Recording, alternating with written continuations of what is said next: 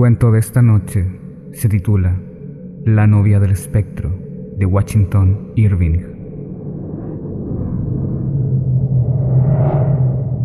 En la gran cumbre de unas de las montañas de Odenwald, una zona silvestre y romántica de la Alta Germania, situada cerca de la confluencia de los ríos Mosa y Rin, se alzaba muchos años atrás el castillo del barón von Landshut.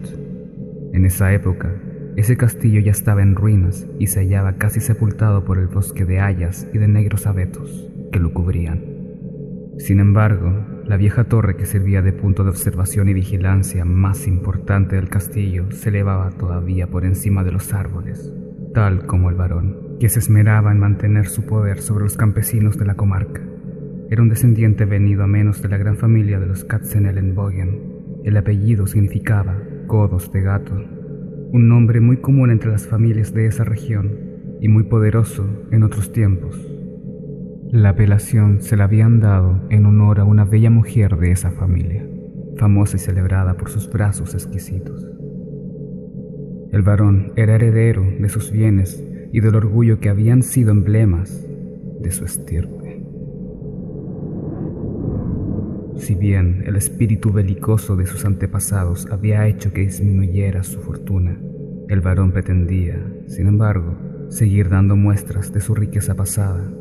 Eran tiempos de paz y todos los nobles de Alemania ya habían abandonado sus torres góticas de defensa, esas que pendían de las montañas como nidos de águilas, para ir a establecerse en los valles, que eran sitios confortables y que, por eso, propiciaban una vida cotidiana más cómoda. Sin embargo, el varón permanecía orgullosamente refugiado en su pequeña fortaleza, conservando con la terquedad que había heredado todas las enemistades familiares. Por eso se hallaba en malos términos con algunos de sus vecinos más cercanos, debido a disputas que habían ocurrido antes del nacimiento de sus tatarabuelos. El varón tenía una sola descendiente, pero la naturaleza lo había compensado por no haberle dado más que una sola hija, que era un dechado de virtudes. Sus primas y todas sus nodrizas y comadres de la comarca aseguraban al padre que no había en toda Germania quien pudiera rivalizar con ella en hermosura. ¿Quién mejor que ellas para aseverarlo? La muchacha había recibido la educación más exquisita siempre bajo la supervisión de dos de sus tías, unas viejas solteronas que habían pasado varios años de su juventud en uno de los pequeños principados de Alemania. Por eso, se consideraban a sí mismas versadas en todas las ramas del saber y en posesión de todos los conocimientos necesarios para instruir convenientemente a una joven como su sobrina, de belleza y abolengo tan destacados. Gracias a los consejos de sus tías, la hija del varón accedió a un grado extremo de perfección espiritual.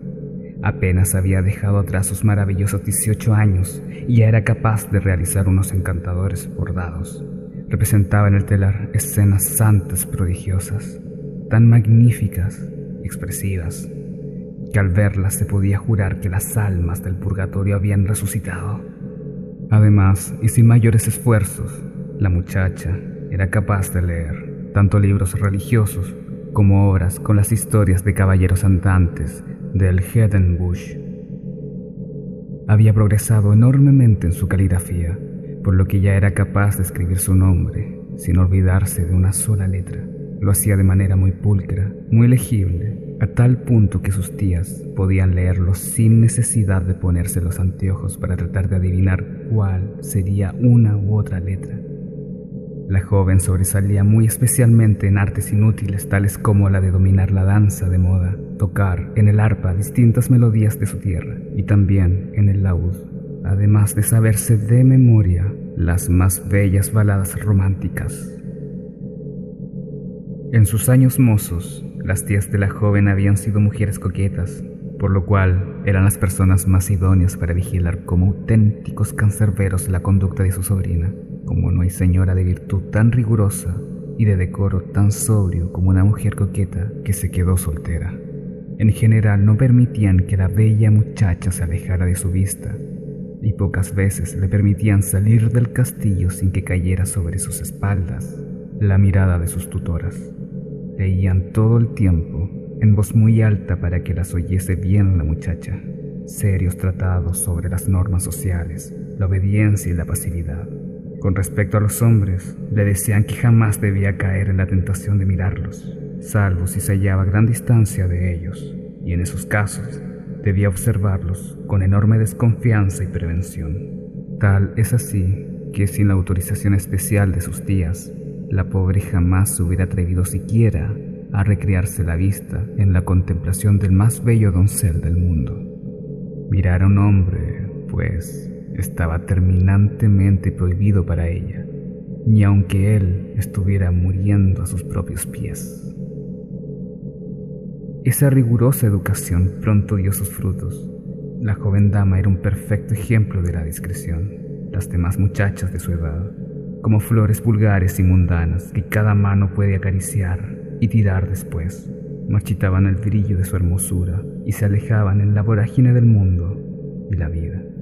En cambio, nuestra modesta y encantadora Virgen, tan hermosa, dirigida siempre por sus virtuosas tías, florecía fresca como el pimpollo de una rosa solitaria, que se alza y abre magnífica en su esplendor entre todas las espinas que la cercan. Sus tías, ni hace falta decirlo, la contemplaban más orgullosas de sí mismas que de su sobrina. Se decían que, aunque todas las demás jóvenes se alejaran del camino correcto, Gracias al cielo, semejante bochorno nunca caería sobre la deliciosa heredera de los Katzenelnbogen. Aunque el varón von Lanchort no tenía más que aquella única hija, no por eso era menos numerosa su familia, pues había querido darle la providencia una legión de parientes pobres. Como suele suceder con todos aquellos parientes de condición humilde, mostraban un cariño enorme hacia el varón, al que se sentían muy apegados, y aprovechaban cualquier pretexto para dejarse caer por el castillo como un enjambre para darle muestras de su amor. Toda esa buena gente celebraba a costa del varón las fiestas familiares, cuando ya habían comido y bebido hasta reventar. Juraban enternecidos que esas reuniones de familia eran lo más fantástico que había sobre la superficie de la tierra, y aún en los cielos y que nada les alegraba tanto los corazones como esos festejos. A pesar de ser un hombre más bien bajo, el varón, se podría decir, tenía un alma elevada. Más aún, él se sentía el hombre más grande del pequeño mundo en que vivía. Vivía convencido de su superioridad sobre los demás y esa certeza lo colmaba de satisfacción. Por eso disfrutaba de narrar a quien quisiera escucharlo historias larguísimas sobre el coraje y la virtud de sus progenitores cuyos antiguos retratos, colgados en las paredes del castillo, parecían hacer guiños y muecas de burla la mayoría de las veces a quien los contemplara. Nadie escuchaba al varón con mayor benevolencia que los convidados a su mesa. Era además un hombre muy proclive a lo maravilloso y creía a pies juntillas en todos esos cuentos fantásticos y hasta ahora sobrenaturales que suelen relatarse en las montañas y en los valles de Germania. La fe de sus huéspedes, sin embargo, era aún más grande y sincera que su propia credulidad. Su auditorio oía cada cuento con los ojos y la boca muy abiertos y no dejaban nunca de sorprenderse de lo que escuchaban, aunque fuese por centésima vez. A von Lanchort le daba mucho gusto ser el oráculo de su mesa y el rey absoluto de su pequeño imperio. Con estos elogios se sentía a sus anchas, complacido y feliz, sobre todo se creía el hombre más sabio de su tiempo.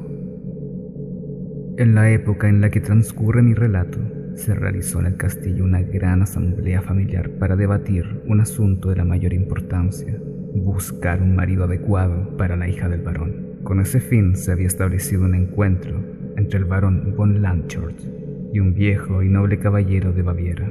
Ambos querían negociar una posible unión de las casas de ambos a través del matrimonio convenido de sus hijos. Incluso se habían iniciado ya los preparativos del casamiento con todo el cuidado y la escrupulosa dedicación que la empresa requería, aunque aún los futuros contrayentes ni siquiera se hubieran visto o hablado. Se designó incluso el día para la ceremonia, por lo que se envió un mensaje urgente al joven conde von Altenburg el futuro esposo, que se hallaba por entonces sirviendo a los ejércitos imperiales. Le comunicaban que debía ponerse en camino para recibir la mano blanca y pura de la hija del varón, El novio elegido hizo noche en Würzburg, donde había pasado la noche, y desde allí envió dos cartas al castillo. En una anunciaba el día y en la otra la hora aproximada de su llegada. En el castillo todo se preparó para darle la bienvenida adecuada. La novia se había ataviado para la ocasión con extrema elegancia y un cuidado primoroso. Sus tías habían vigilado con minuciosidad extrema su tocado, eligiendo uno por uno cada adorno del vestido, no sin antes discutirlo entre ellas largo rato. El joven aprovechaba esa distracción de sus tutoras, dicho sea de paso, para obedecer su propio gusto, que, por suerte, era muy delicado. Estaba todo lo hermosa que un esposo podía desear. Además, la emoción de la espera hacía que le brillasen los ojos y que todos sus encantos resplandecieran. El rubor que cubría su cara, las palpitaciones de su seno, tibia y dulcemente agitado, sus ojos de tanto en tanto adormecidos, como en estado de ensoñación, todo, en fin, todo su ser revelaba un cúmulo de emociones que se habían despertado en su joven y tierno corazón. Sus tías, siempre a su lado, le daban grandes consejos sobre los modales que debía observar, sobre las palabras que debía decir para dar al futuro esposo la más casta de las bienvenidas. No permanecía ajeno el varón a todas esas expectativas, aunque en realidad no tenía nada que hacer allí, porque ya los demás se encargaban de los preparativos. Sin embargo, su naturaleza de hombre inquieto le impedía permanecer pasivo cuando el mundo a su alrededor estaba en ebullición e iba y venía de aquí para allá entre criados y amas, animándolos a trabajar duro, aunque no se tomaran ni un breve descanso. Por eso se le oía zumbar incansablemente en las habitaciones y los patios, como esas moscas pegajosas, molestas e insistentes, que no hacen más que importunarnos durante los veranos. En el ínterin ya habían sacrificado para el banquete la ternera más gorda de la granja ya habían sonado los gritos de alerta y victoria de los cazadores en los bosques, y se esmeraban en llevarse las piezas de caza más exquisitas. La cocina estaba atiborrada de viandas para preparar. Las bodegas rebosaban de océanos del mejor vino del Rin. Hasta el castillo de Heidelberg colaboró para la fiesta con un gran barril. En fin, todo estaba preparado para agasajar, como era debido al distinguido huésped con tanto lujo y abundancia como corresponde a las normas de protocolo de la hospitalidad germana. Pero el novio, tan esperado, no se hacía presente. Pasaron horas y más horas y no aparecía. Los rayos del sol que habían llegado hasta lo más profundo de los espesos bosques de Odenwald terminaron por derramar su luz sobre las cumbres de las montañas. Los ojos del varón se fatigaban de tanto mirar inútilmente en lontananza desde la más alta torre de su castillo, sumamente ansioso por divisar al conde y su séquito. Por un momento creyó verlo al fin. El sonido de un cuerno, prolongado en el aire por los ecos del valle, resonó en sus oídos y le regocijó el corazón. Avistó a lo lejos muchos hombres montados a caballo que avanzaban lentamente por el camino, pero apenas llegaron al pie de la montaña, esos jinetes tomaron de pronto una dirección que no conducía al castillo. Al fin el sol se ocultó lentamente. Era ya el crepúsculo y los murciélagos empezaron a revolotear sobre su cabeza. El camino se tornaba cada vez más oscuro. Ya no se veía ni se oía a nadie. Solo de vez en cuando pasaba un campesino fatigado por la dura jornada, que rumbeaba pasadamente hacia su choza. Todos los que estaban en el castillo del varón se mostraban perplejos, mientras en otro lugar de Odenwald se desarrollaba en ese mismo instante una escena a la que podría calificarse al menos como llamativa. El joven conde von Altenburg marchaba tranquilamente, iba al trote corto, sin prisa, con esa satisfacción propia de un hombre que en breve tomará por esposa a una bella y joven doncella, al cual sus amistades lo habían liberado de todas las trabas y de todas las incertidumbres propias por lo demás, de quien se ve obligado a cortejar a una dama. El conde estaba seguro de que su futura esposa lo estaba esperando, tal como una magnífica mesa con la que se gratificaría y repondría al cabo de su larga travesía. Pero sucedió que se había encontrado en Würzburg con un antiguo compañero de armas, con el que había servido algún tiempo atrás en las fronteras, Hermann von Starkenfaust, era uno de los guerreros más valientes, fornidos y temibles de la caballería alemana. Regresaba ahora, ya con licencia para descansar, al castillo de su padre, no muy alejado de Landshort. Una antigua querella mantenía aún, por aquel tiempo, la enemistad entre esas dos familias. A ese enfrentamiento, sin embargo, eran absolutamente ajenos el conde y el caballero, embargados de alegría por ese azaroso encuentro. Ambos se contaron sus últimas aventuras y anécdotas. El conde, naturalmente, le dijo que iba a contraer matrimonio con una dama a la que jamás había visto, pero de quien tenía las mejores y más maravillosas referencias. Dado que iban en la misma dirección, convinieron en emprender juntos el resto del viaje para hacerlo aún con mayor comodidad. Abandonaron Würzburg a una hora muy temprana en la mañana. El conde ordenó a su séquito que saliera más tarde para luego alcanzarlos en el camino. Comenzaron a intercambiarse relatos de sus aventuras y sus combates. De ese modo fueron amenizando el viaje, que suele ser cansador y aburrido.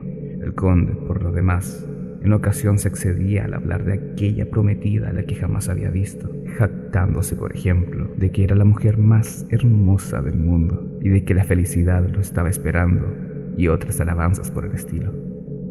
Sin que se hiciera apenas un silencio entre ellos, se adentraron, pues, en las montañas de Odenwald y caminaron por uno de los desfiladeros más oscuros y peligrosos del viaje, muchos salteadores de caminos. Había allí casi tantos como castillos habitados por fantasmas. En la época en la que transcurre esta historia verídica, eran muchos los desertores de la milicia a los que no les había quedado otro remedio a fin de evitar la muerte que echarse a los caminos organizados en bandas de asaltantes. No es sorprendente que nuestros dos caballeros fueran atacados por ladrones cuando, atrás ya el desfiladero, se aventuraron a entrar en el bosque. Se defendieron con gran coraje, lucharon largo tiempo y ya estaban a punto de darse por vencidos cuando acudió el séquito del conde en su auxilio. Escaparon entonces los bandidos, pero el conde ya había recibido una herida mortal y pronto falleció. Antes de que muriera, sin embargo, lo llevaron con cuidado a Würzburg para que fuese atendido por un sabio monje, famoso por saber cuidar tanto las almas como los cuerpos. Fue en vano. La mitad de su ciencia, la que servía para curar los cuerpos, fue incapaz de evitar que allí concluyese la vida del pobre conde von Altenburg. El conde le suplicó a su amigo en su lecho de muerte que se dirigiese al castillo del barón Landshort tan pronto como pudiera para disculparlo y comunicarle la causa por la cual no pudo estar junto a su prometida a la hora anunciada. Si bien no se trataba del amante más apasionado, es preciso destacar que era probablemente el hombre más puntual y cumplidor de sus obligaciones y promesas. En verdad se mostraba compungido por no haberse hecho presente donde se le esperaba. Le rogaba al amigo, por eso, que cumpliese cuanto antes su encargo. Si no lo haces, dijo, no reposaré tranquilo en mi tumba. Con toda la solemnidad lo repitió dos veces más. Era imposible no atender a una súplica tan insistente. Así, pues, el guerrero Starkenfaust serenó a su amigo prometiéndole que cumpliría fielmente su última voluntad, y luego le tendió la mano para probar la validez de su palabra. El moribundo llevó la mano del amigo a su corazón, enormemente agradecido por su gesto noble. Unos pocos segundos después comenzó a delirar. Habló, en su delirio, de su prometida, de la felicidad que la guardaba junto a ella. Dio órdenes para que se le preparase un caballo con el cual dirigirse cuanto antes hacia el castillo de Lanchort, y finalmente murió soñando que galopaba en esa dirección. Starkenfaust suspiró y se largó a llorar, lamentándose de la trágica y prematura muerte de su amigo. No obstante, no olvidó el encargo que el conde le había hecho antes de expirar. La idea le producía una opresión terrible en el pecho y la ansiedad por cumplir cuanto antes aquella última voluntad lo torturaba. No solo tendría que presentarse en la casa de los enemigos históricos de su familia sin invitación, sino que, para colmo, debía hacerlo para comunicarles una noticia tan triste que acabaría con las ilusiones y con la alegría de los allí reunidos. Pero a la vez paulatinamente cobraba fuerza en él cierta malsana curiosidad por ver de cerca a la bella Katzenelnbogen, cuya fama se extendía ya más allá de la comarca y a quien tan recluida y alejada del mundo habían mantenido siempre. Starkenfaust era un devoto admirador del bello sexo. Su carácter era proclive a la extravagancia, por lo cual era capaz de emprender cualquier aventura que apenas le pasara una vez por la cabeza. Antes de partir, cuidadoso como era con los detalles, hizo los arreglos necesarios con los frailes del convento para la celebración del funeral de su amigo, que sería enterrado posteriormente en la catedral de Würzburg, en la cripta de sus antepasados. Los servidores del conde, llenos de tristeza, cargaron con sus restos para hacer el trágico traslado hasta la iglesia. Todos en la familia de Katzenelnbogen esperaban al novio con impaciencia y deseaban, con una impaciencia aún mayor, que se sirviera la comida. El varón seguía en su torre de vigía, decepcionado porque ya se había cerrado la noche sin que diera señales de vida al futuro esposo de su hija. Abandonó la torre y bajó a reunirse con los invitados, el ágape se había retrasado ya más de lo necesario. No se podía postergar por más tiempo, pues comenzarían a secarse algunas de las viandas preparadas. El jefe de los cocineros estaba muy apurado y nervioso, pero no era el único, sino que toda la servidumbre y los ayudantes de la cocina estaban muy inquietos y, naturalmente, los parientes, todos ellos, en fin, mostraban un hambre semejante al de un batallón de soldados que llevara días y días a la intemperie sin probar alimento. El varón no tuvo más remedio que dar su consentimiento, muy a su pesar, para empezar a servir la comida a los invitados, aunque aún no hubiera llegado el invitado de honor. Los comensales tomaron asiento al fin ante sus platos y estaban por dar cuenta del banquete cuando se dejó sentir a poca distancia la llamada de un cuerno lo que inequívocamente anunciaba la presencia inminente de un viajero. Sonaron luego más toques, prolongados por los ecos de los patios del castillo. Luego los cuernos de la guardia respondieron para avisar que se le abría el paso al recién llegado. El varón salió apresuradamente a dar la bienvenida a su futuro yerno. El puente levadizo ya había sido bajado. Ya se encontraba el viajero ante la reja de la puerta. El caballero era alto, gallardo, y muy fuerte iba montado sobre un poderoso caballo negro. Estaba muy pálido, pero tenía una mirada brillante y un aire de majestuosa melancolía. Una tristeza profunda parecía haber dejado marcas en su semblante, y eso le daba un aspecto atractivo de héroe romántico. El varón se lamentó de verlo llegar solo y sin equipaje. Por un instante, incluso, se sintió herido en su dignidad, pues aquel a quien consideraba como el prometido de su hija se presentaba con un aspecto tan lamentable ante la familia de rancio abolengo y gran distinción a la que iba a unirse. En suma, se dijo que su futuro yerno era un tanto descortés, no importaba lo muy duro y agotador que le hubiera resultado el viaje. De todos modos, de todos modos, el varón se calmó pronto y se dijo para sus adentros que seguramente había procedido así a causa de la ansiedad que tendría por conocer a su bella hija.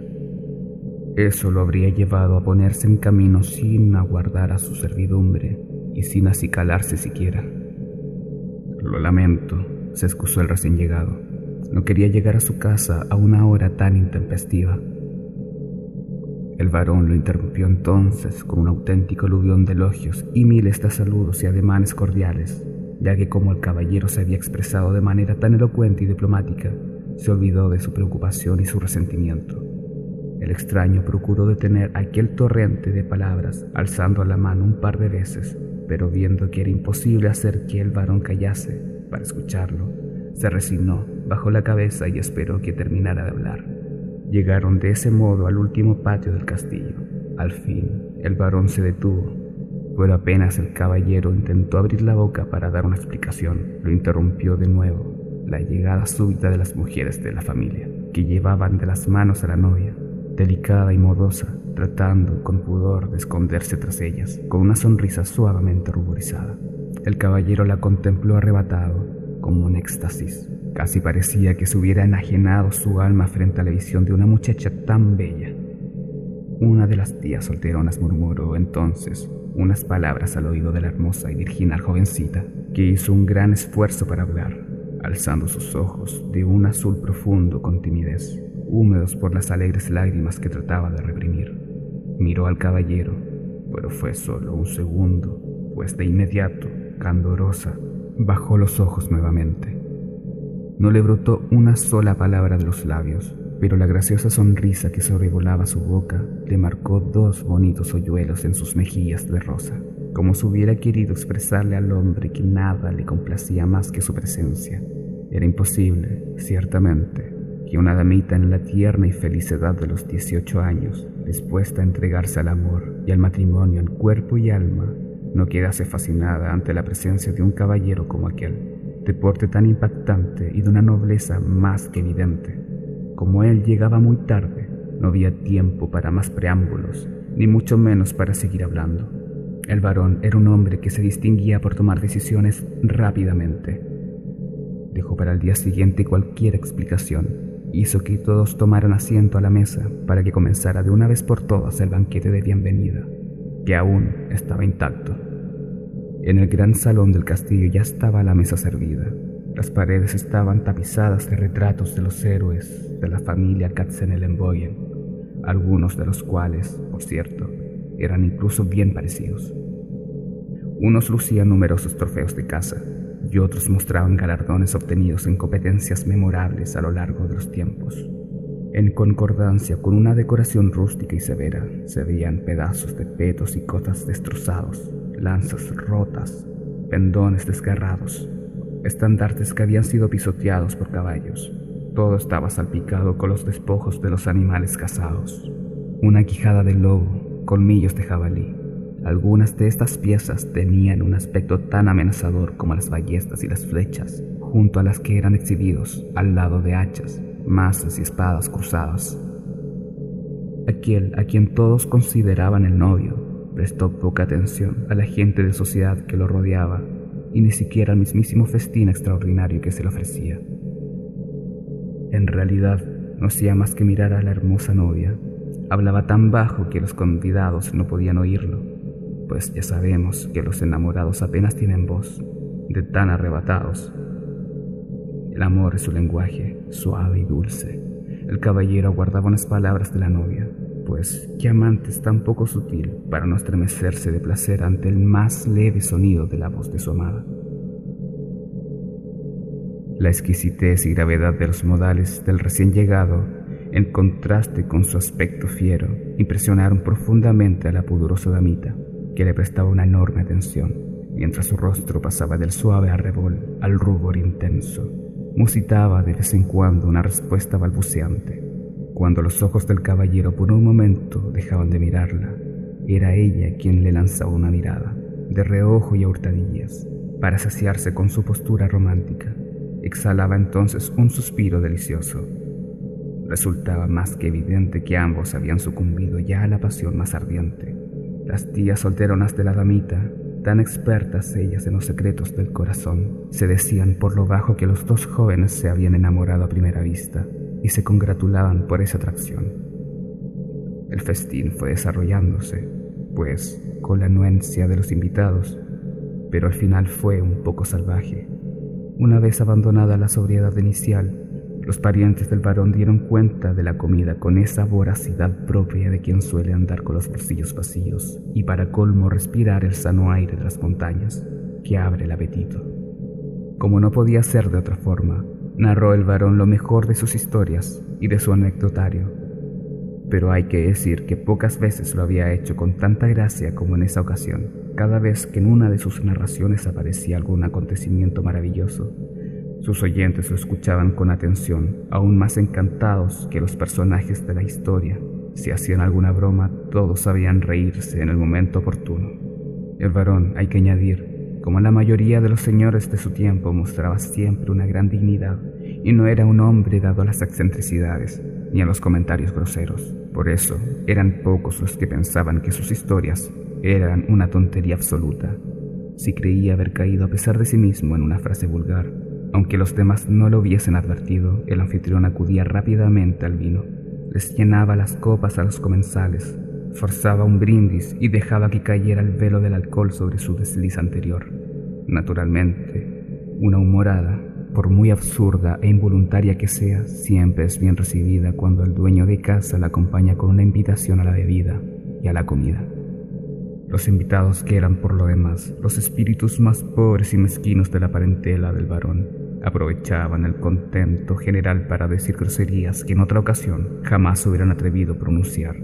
Comenzaron a susurrar al oído de las mujeres mil cuentos festivos, algunos incluso procaces, que provocaban una risa convulsiva a quienes los oían y a quienes los contaban. Claro, un primo carnal del varón, por ejemplo, un hombre muy humilde, pero no por eso malhumorado o sombrío, sino todo lo contrario. Era un hombre muy sano y de cara rubicunda. Se puso en un momento dado a aullar, más que a cantar. Alguna de esas cancioncillas populares subidas de tono que las poderosas tías solteronas de la novia oyeron a través del abanico abierto con el que se tapaban la cara. La reunión era bulliciosa y alegre, pero el recién llegado mantenía una extraña gravedad que contrastaba por su delicada educación de la que hacía gala en todo momento, con el tumulto que reinaba a su alrededor. A medida que avanzaba la noche, parecía triste y pensativo, y cosa aún más sorprendente, las historias del varón, en lugar de divertirlo como a los demás, le hacían sentirse más melancólico y retraído. Por momentos parecía taciturno, como sumido en una honda meditación. En otras, una mirada huraña e inquieta que lanzaba a los demás dejaba ver la turbación en que se debatían sus pensamientos y sus sentimientos más profundos. Aún así, conversaba con la novia, pero las palabras que intercambiaban eran tan animadas como misteriosas. Ese misterio en alguna de las cosas que decía el caballero hizo que la frente antes serena de la doncella comenzara a revelarse con nubes negras de pena y su tierno cuerpo comenzó a temblar. Naturalmente, este cambio en los agasajados llamó la atención de varios de los allí presentes. La pena repentina e inexplicable de la novia y la serenidad del caballero pusieron nerviosos a quienes los observaban, a tal punto que todos comenzaron a hablar en voz baja. Los cánticos y las bromas cesaron, y los invitados se miraban con pesadumbre, expresando su perplejidad ante aquella súbita melancolía de los prometidos, una pena cuya causa ignoraban poco a poco fue haciéndose silencio en el gran salón del castillo. Las conversaciones, aun las que se hacían en voz más baja, se entrecortaban y se iban apagando, lúgubres. Y en lugar de algarabia, festejos, relatos hilarantes e incluso soeces, comenzaron a contarse narraciones trágicas, la mayoría centradas en sucesos sobrenaturales. A cada cuento pavoroso le seguía otro, aún más terrorífico. Una dama casi estuvo a punto de sufrir un síncope con el relato del varón sobre un espectro que se llevó en grupa de su caballo a la bella Leonora. La historia era espantosa, es cierto, pero real. Una historia que después se narró en versos magníficos que en el presente admira el mundo entero. El caballero, al que todos consideraban el prometido de la hija del varón, escuchó aquella historia atentamente y quedó impresionado a tal punto que se levantó de su silla haciendo un ruido estrepitoso antes de que el anfitrión concluyera. Su gran estatura se destacó en ese momento. El varón, que era un hombre de corta talla, como ya he señalado, creyó hallarse entonces ante la presencia de un gigante o de algún otro ser nacido de esas historias fantásticas a las que tanto propendía. El caballero escuchó de pie al final de la narración del padre de la novia. Lanzó entonces un hondo suspiro y se despidió de los allí presentes muy educadamente y con mucha solemnidad, dejando a todos bastante perturbados. Las miradas se dirigieron al varón, que atónito parecía haber sido atravesado por un rayo. No puede usted abandonar el castillo a estas horas, le dijo el varón recomponiéndose. Esta es la recepción que le brindamos y ya le hemos preparado sus aposentos para que usted descanse. Pero el caballero movió la cabeza triste y enigmáticamente. Esta noche dijo al fin, estoy forzado a pasarla en otros aposentos, bien distintos de los que usted me ofrece. En el tono misterioso del novio había algo que hizo recelar al varón, pero como era orgulloso, repitió su hospitalario ofrecimiento. El caballero, no obstante, solo negaba con la cabeza, sin decir palabra, mirando extrañadamente al suelo. En señal de despedida alzó la mano y finalmente abandonó el salón. Las tías solteronas de la novia se quedaron inmóviles, como convertidas en piedra. La Virgen primorosa escondió sus ojos a la mirada de los demás para que no pudiesen ver que estaba llorando. El varón quiso que en todo momento prevaleciera su honor. Se levantó para ir tras el caballero. Lo alcanzó cuando su invitado llegaba al patio donde su fuerte corcel negro golpeaba impacientemente el suelo de piedra con sus cascos. Como no quería mostrarse descortés con su anfitrión, se volvió y le dijo en voz apagada, a las que las volutas del techo del portal hacían sonar aún más sepulcral. Ahora que los otros no nos oyen, puedo confesarle solo a usted el secreto de mi partida. He hecho una promesa solemne y he de cumplirla. ¿Qué promesa? inquirió el varón, y no hay nadie de su confianza que pueda suplantarlo en ese urgente compromiso. Nadie me puede reemplazar. Estoy obligado a ir a la catedral de Würzburg. De acuerdo, aceptó el varón, pero no antes de mañana. Podré llevar a mi hija allí. Pues no, respondió muy triste el caballero. Mi compromiso no es con su hija, Allí me están aguardando los gusanos de la sepultura. Estoy muerto. Me asesinaron unos salteadores de camino. En la catedral de Würzburg yace ahora mi cuerpo y será enterrado a medianoche, pues mi tumba me aguarda abierta y es imprescindible que cumpla mi palabra. Su impresionante caballo partió raudamente, cruzó como una flecha el puente levadizo y pronto se perdió el eco de los cascos de su montura, súbitamente levantados por un viento feroz y por la oscuridad de la noche. Consternado, el varón regresó al salón del castillo, donde se había celebrado el festín, y contó lo que acababa de pasarle. Dos damas de allí presentes se desmayaron repentinamente. Otras se enfermaron solo de pensar que habían compartido la mesa con un espectro. Muchos de los parientes del varón creyeron que aquel fantasmagórico visitante podía ser el cazador al que hacen referencia muchas leyendas alemanas. Algunos hablaron de los espíritus de las montañas, de los duendes y demonios de los bosques, y en general de toda clase de seres sobrenaturales, cuyas historias han espantado desde tiempo inmemorial a la apacible gente de Germania. Unos de los parientes más pobres del varón incluso insinuó que acaso aquello no había sido más que una broma del novio. Dijo que esa podía haber sido una argucia para retirarse y agregó que nada bueno se podía presagiar de una sombría apariencia.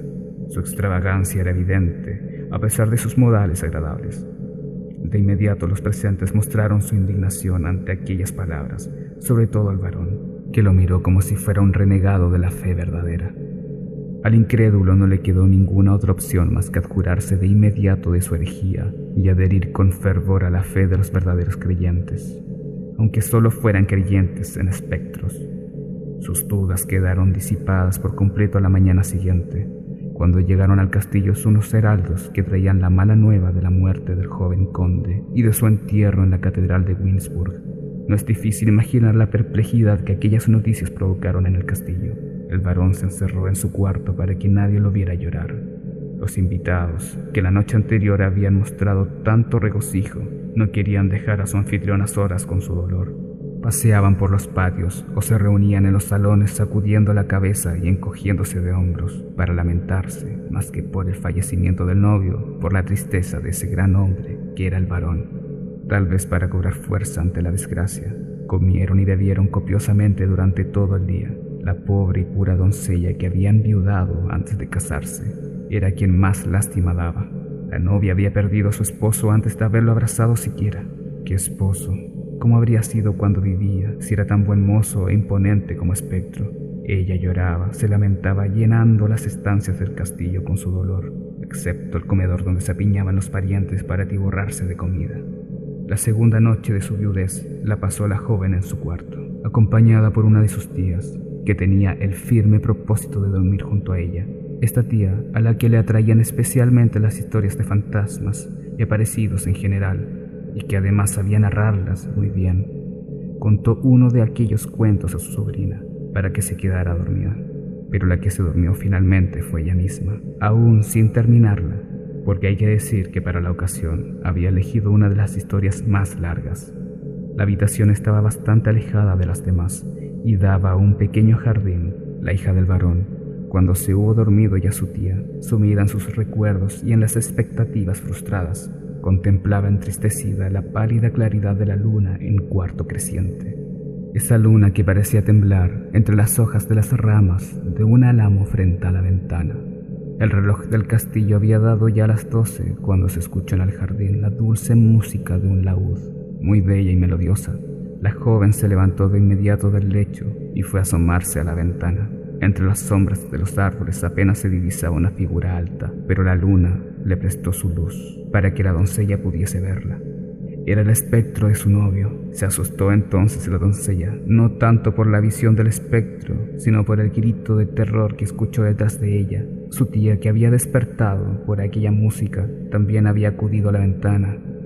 Gritó al contemplar al fantasma y se desmayó. La visión del espectro ya se había esfumado cuando la tía recuperó el sentido. De las dos, la tía fue quien requirió más cuidados, pues el terror experimentado acabó por trastornarla durante un tiempo. Por el contrario, la muchacha encontraba una dulzura y cierto encantamiento placentero en el espectro de su novio. A fin de cuentas, siempre que se le aparecía, conservaba su elegancia y su atractivo varonil. Aunque el fantasma de un hombre no sea lo más propicio para satisfacer los más ardientes y apasionados deseos de una joven dama enferma de amor, ya que no es otra cosa que una sombra leve y fugaz. Solo verlo le daba el consuelo que necesitaba. Su tía había jurado que jamás volvería a dormir en aquella habitación e intentó impedir que su sobrina lo hiciera, pero en esta ocasión la joven fue porfiada y tenaz, negándose a descansar en otros aposentos del castillo. Ella quería, como es lógico, dormir sola en su habitación, para recibir tranquilamente la visita del espectro de su novio. Le rogó a su tía que no contara a nadie la historia del fantasma, sino quería privarla del único placer melancólico que le quedaba sobre la tierra, como era el de dormir en una habitación custodiada durante la noche por la sombra expectante de su enamorado. No sé por cuánto tiempo hubiera podido mantener la tía solterona su secreto, pues era dada a hablar apasionadamente de prodigios y contar aquello le podía haber supuesto una auténtica victoria. Probablemente nadie en toda la comarca tenía una historia tan terrorífica como la suya. Aún hoy se dice con admiración por aquellas tierras, como un ejemplo de discreción femenina, que la mujer lo mantuvo en secreto durante una semana entera. Sin embargo, pronto quedó libre de tormento una mañana, cuando se disponía a bajar de sus aposentos para desayunar, se encontró con la mala noticia de que su joven sobrina había desaparecido del castillo. No estaba en su cuarto, ni había dormido en su cama. Su ventana estaba abierta, la tierna palomita, pues parecía haber volado.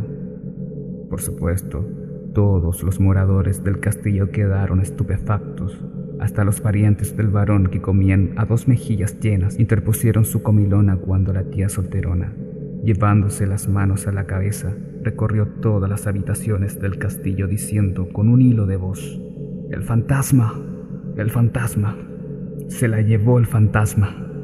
Con muy pocas palabras y una gran angustia, relató a todos la pavorosa escena del jardín, de la cual ella había sido testigo. Una y otra vez repetía que el espectro había secuestrado a su sobrina. Esa misma opinión era defendida por dos jóvenes criadas, quienes aseguraban haber oído el trote de un caballo cerca de medianoche. A ninguno de los presentes le cabían dudas. Ese corcel brioso era el caballo negro del caballero, que había arrastrado hacia su tumba a la virginal doncella. Un acontecimiento tan horrible amargó de inmediato a los habitantes de toda la región aunque tales tristes sucesos, según lo atestiguan los relatos de la zona, son lamentablemente muy habituales en Alemania. Qué lastimoso era el estado del varón, qué dura la puñalada que había atravesado su corazón de padre y miembro de la muy digna estirpe de los Katzenelnbogen. Había dos posibilidades, o su hija había sido arrastrada a la tumba, su yerno era un espectro. Incluso podía darse la circunstancia, se decía lloroso, de que tuviera por nietos a una banda de duendecillos. El pobre señor perdió la cabeza y en consecuencia todo el castillo andaba patas para arriba. El varón, en medio de su dolor, ordenó que su guardia recorriera a caballo los alrededores para buscar a su hija en todos los rincones, senderos y grutas de Odenwald y él mismo llegó a ceñir su espada, calzar sus botas de montar y liderar algunas expediciones durante largas jornadas de búsqueda inútil para dar con su hija desaparecida. Esos eran sus desesperados afanes cuando una nueva visión lo dejó inmóvil a las puertas de su castillo. Era una dama montada en un caballo que se dirigía al castillo acompañada de un caballero. La dama puso su caballo al galope hasta llegar a las mismas puertas del castillo. Desmontó allí y de inmediato cayó a los pies del varón y se abrazó a sus rodillas. Era la hija a la que creía perdida para siempre. El caballero, claro está, era el espectro del novio. El varón confundido miraba alternativamente a su hija y al espectro, y le resultaba difícil creer lo que sus ojos le mostraban. Ese espectro de ahora tenía mucho mejor aspecto que cuando lo conoció, como si el reino de las sombras le sentara las mil maravillas.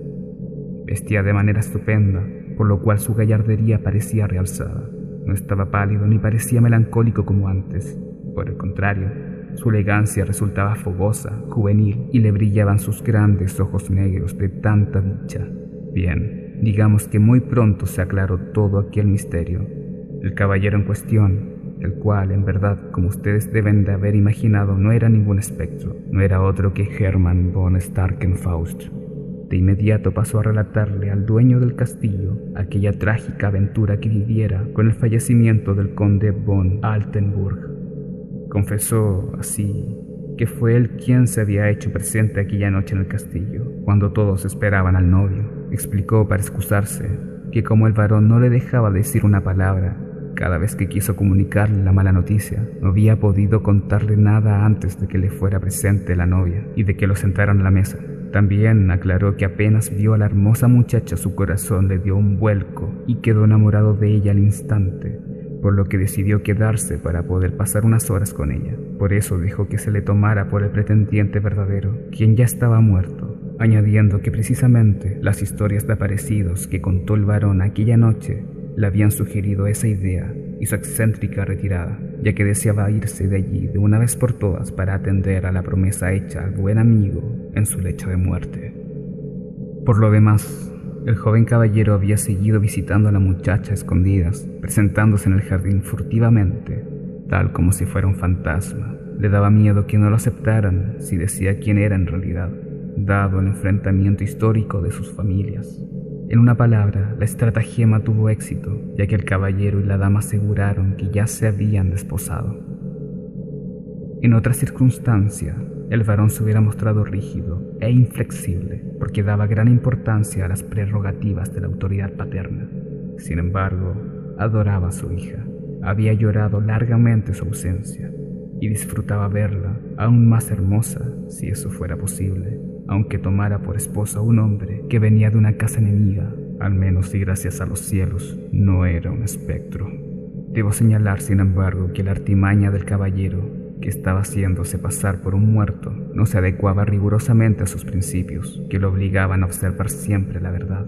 Aún así, algunos viejos amigos allí presentes, que habían luchado en numerosas batallas, le comunicaron al varón que, tanto en el amor como en la guerra, Cualquier estratagema era lícita. El caballero von Starkenfaust merecía un privilegio especial después de haber servido en la caballería, una fuerza que por aquellos tiempos estaba obligada a librar encarnizados combates. Todo concluyó felizmente, pues el varón relevó a los amantes de su culpa y los perdonó. En el castillo se reanudaron los festejos, en los cuales los parientes del varón abrumaron al caballero con sus halagos y atenciones pues no en vano era gentil, galante, generoso y muy rico, de muy buena casa, aunque fuera de una familia históricamente enemiga. Las tías solteronas digamos que se escandalizaron un poco ante todo lo acontecido y que el episodio les dolió algo más, pues ponía en evidencia que su rígido sistema educativo, basado en el encierro y en la obediencia pasiva, había sido un fracaso con su sobrina. Eso sí, lo atribuyeron a no haber colocado oportunamente una celosía bien forjada en la ventana de la habitación de la muchacha, cuando todavía era una doncella. Una de ellas, ya sabemos quién, se sentía mortificada, pues finalmente su maravillosa historia del rapto de la joven a manos del espectro al que juraba haber visto era ahora motivo de burla. Así y todo, trataba de consolarse diciéndose que su sobrina, por lo menos, había encontrado a un hombre de carne y hueso a quien amar, en vez de estar obligada a ser la novia de una sombra vana y fugaz.